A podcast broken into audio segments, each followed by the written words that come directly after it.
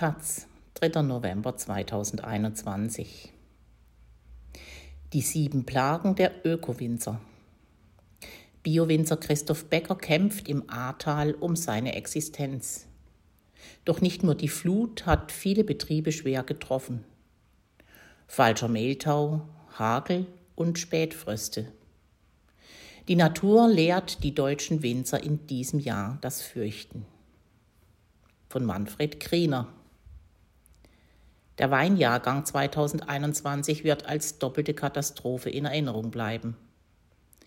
Bei der Jahrhundertflut an der Ahr sind mehr als 40 Weingüter von Schlamm und Wassermassen verwüstet und große Flächen der Weinberge weggerissen worden.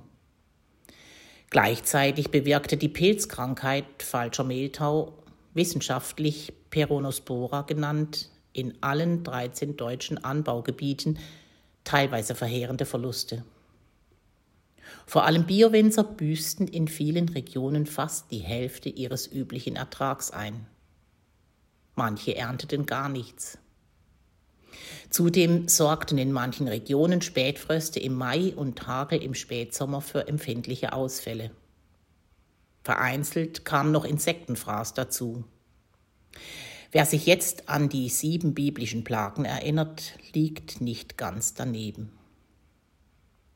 Doch Mehltau, Hagel und Frost sind Peanuts im Vergleich zur Katastrophe an der A, wo viele Winzer mit ihren Familien um die Existenz bangen müssen. Zu den schwer Getroffenen zählt der Bio-Winzer Christoph Becker in Ahrweiler. Nach der Flut, die sein Weingut fast vollständig zerstörte, hatten wir ihn interviewt. Sein Kernsatz Ich kann der Natur doch nicht böse sein wurde seitdem vielfach zitiert. Vor allem aber löste das Taz-Interview die größte Bestelllawine aus, die sein Weingut jemals erlebte. Dazu kamen viele Spenden und Helfer. Mitte Oktober hat Becker die schnellste Lese seit Bestehen des Weinguts abgeschlossen. Auch das Ergebnis ist historisch. So schlecht wie noch nie. Die Qualität sei halbwegs in Ordnung, die Weine werden schmecken. Aber die Menge reiche nicht zum Überleben, sagt Becker. Das ohnehin kleine Bioweingut hat fast ein Drittel seiner Fläche an das reißende Hochwasser verloren. Dazu kommen herbe Verluste durch Pilzkrankheiten im feuchten Ahrtal. Um überleben zu können, muss Becker neue Rebflächen finden. Aber viele seiner A-Kollegen suchen ebenfalls. 30 Hektar sind im Anbaugebiet weggespült worden, eine Fläche von etwa 40 Fußballplätzen. Vielleicht lassen sich die Hänge am Fluss wenigstens zum Teil wieder aufbauen und neu bepflanzen. Aber noch ist unklar, ob in den flussnahen Gebieten überhaupt wieder Rebstöcke stehen dürfen. Und neue Reben bringen bekanntlich drei Jahre keinen Ertrag. Das Haus der Bäckers ist noch immer unbewohnbar. Aus den verschiedenen Förder- und Katastrophentöpfen ist bei ihm noch kein Euro angekommen. Immerhin, die Familie und viele Helfer haben das Weingut wieder funktionsfähig gemacht. Neue Fässer und Behälter wurden gekauft, die Presse bekam einen neuen Motor, Schutt und Schlamm sind weggeräumt. Geblieben ist der Wille des ersten Biowinzers an der A, seinen Betrieb am Leben zu halten. Aber die Zukunft steht in den Sternen. Ich weiß nicht, ob das Weingut überleben wird. Bisher zählten deutsche Winzer eindeutig zu den Gewinnern der Klimakrise. Mehr Sonnentage und höhere Temperaturen haben die Weine kräftiger, alkoholreicher, cremiger gemacht. Kein Vergleich zu den dünnen, oft säuren Säftchen der 1980er Jahre. Doch jetzt zeigt der Klimawandel mit Starkregen und Fluten, aber auch mit aggressivem Pilzbefall immer öfter sein hässliches Gesicht. Die konventionell bewirtschafteten Weingüter reagieren mit verstärktem Pestizideinsatz auf die Pilzkrankheiten. Teilweise werden Cocktails von mehreren Mitteln gleichzeitig ausgebracht, mit mehr als 20 Spritzungen bis zur Lese. Biowinzer haben daher sehr viel größere Probleme, denn sie können lediglich Kupferverbindungen gegen den Pilzbefall ausbringen. Wir müssen neue Wege suchen, sagt Paulin Köpfer vom Bundesverband ökologisch arbeitender Weingüter Ecovin und zugleich Betriebsleiter beim badischen Weingut Zähringer. Seine Lesemannschaft habe nur 30 bis 50 Prozent der Normalernte eingebracht. Eine Hauptplage sei in diesem Jahr der falsche Mehltau, eine Pilzkrankheit, die nach Köpfers Beobachtung in den vergangenen Jahren immer virulenter geworden ist. Früher sei er mit vier bis fünf Kupferspritzungen gut ausgekommen, aktuell waren 15 Behandlungen nötig und trotzdem gab es starke Verluste.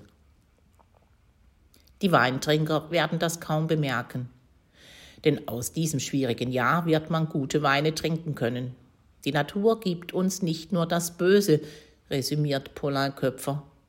Die stark dezimierten Trauben hätten eine gute Balance und viel Geschmack. Und endlich auch wieder schöne Säurewerte, nachdem viele Winzer in den drei Hitzejahren zuvor immer wieder mit Säurezusätzen nachhelfen mussten, um die Moste zu stabilisieren und die Weine attraktiver zu machen.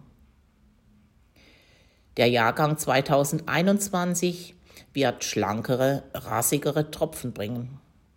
Vor allem aber wird er die Frage aufwerfen, wie sich die Biowinzer künftig besser gegen Pilzkrankheiten wappnen können. Die Branche ist alarmiert. Die Sommer sind nicht nur heißer geworden. In manchen Jahresläufen hat ein permanent feuchtwarmes Wetter ideale Bedingungen zur Ausbreitung von Pilzinfektionen zur Folge. 2016 war schon solch ein Jahrgang. Das laufende Jahr aber brachte den bisher schlimmsten Sommer überhaupt, an den sich der Geisenheimer Weinbauprofessor Randolph Kauer erinnern kann. Kauer hat die einzige Professur für ökologischen Weinbau in Deutschland inne. Er ist in diesen Tagen kaum zu erreichen, weil er im eigenen Bioweingut in Bacharach die letzten Rieslinge hereinholt. Auch er hat bei etlichen Parzellen gut ein Drittel weniger geerntet. Was tun? Der Bioprofessor kämpft seit Jahren für die Wiederzulassung des Pflanzenstärkungsmittels Kaliumphosphonat für den ökologischen Weinbau. Dann hätten die Biowinzer endlich eine zweite Waffe gegen den falschen Mehltau. Phosphonate sind ein sogenanntes systemisches Mittel. Sie werden im Gegensatz zum Kupfer, das sich schützend über die Blattoberflächen legt, von der Pflanze aufgenommen und sind deshalb nicht zugelassen. Kauer hält sie für toxikologisch unbedenklich. Rechtzeitig ausgebracht stärken sie die Rebstöcke. Sie könnten sich besser gegen Pilzbefall wehren. Die Reben sind dann einfach fitter, sagt Kauer. Doch in der EU würden vor allem die Weinbauländer Italien und Frankreich, die selbst weniger von den Pilzproblemen betroffen sind, die Zulassung blockieren. In den vergangenen Jahren wurden eine Reihe von pilzwiderstandsfähigen Rebsorten wie Regent, Johanniter und andere Trauben gezüchtet, die in etlichen Biobetrieben mit Erfolg kultiviert werden. Doch die große Mehrheit der Kundschaft zögert. Sie trinkt lieber Klassiker wie Riesling, Silvaner oder Spätburgunder. Es gibt immerhin Hoffnung.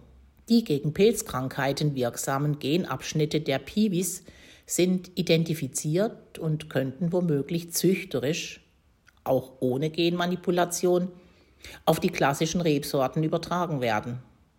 Das allerdings dürfte noch einige Jahre dauern. Gegen den leichter zu bekämpfenden echten Mehltau können Biobetriebe Schwefelspritzen und auch Hausmittel wie Backpulver und Fenchelöl einsetzen. Beim falschen Mehltau haben sie nur das Kupfer. Doch das bewährte Pilzmittel schädigt das Bodenleben, es reichert sich in den Weinbergen an und die Abdrift belastet auch Gewässer und andere Biotope.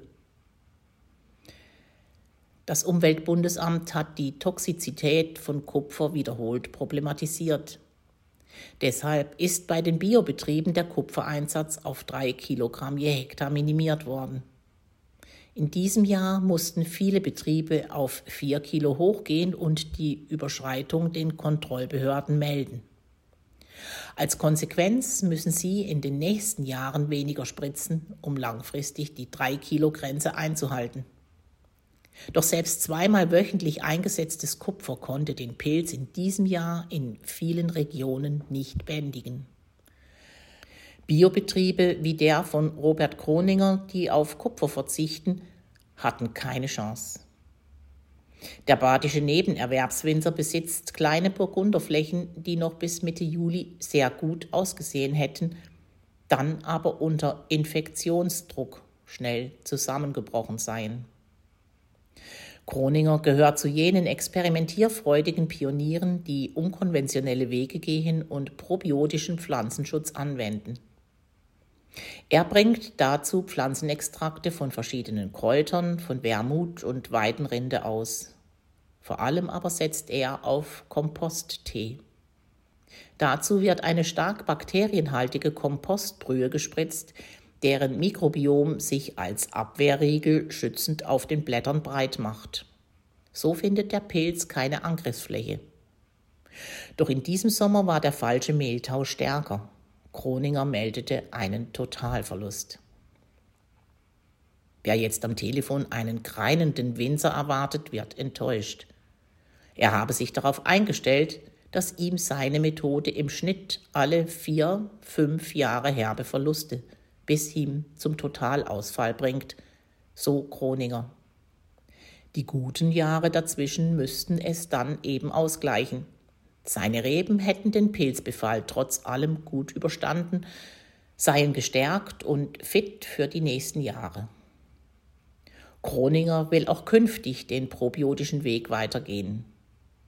Vielleicht hat er Glück. Auf das Schreckensjahr 2021 sollten rein statistisch wieder einige trockene Hitzejahre folgen. Dann wird statt Fluten und Pilze die künstliche Bewässerung wieder das große Thema im deutschen Weinbau werden.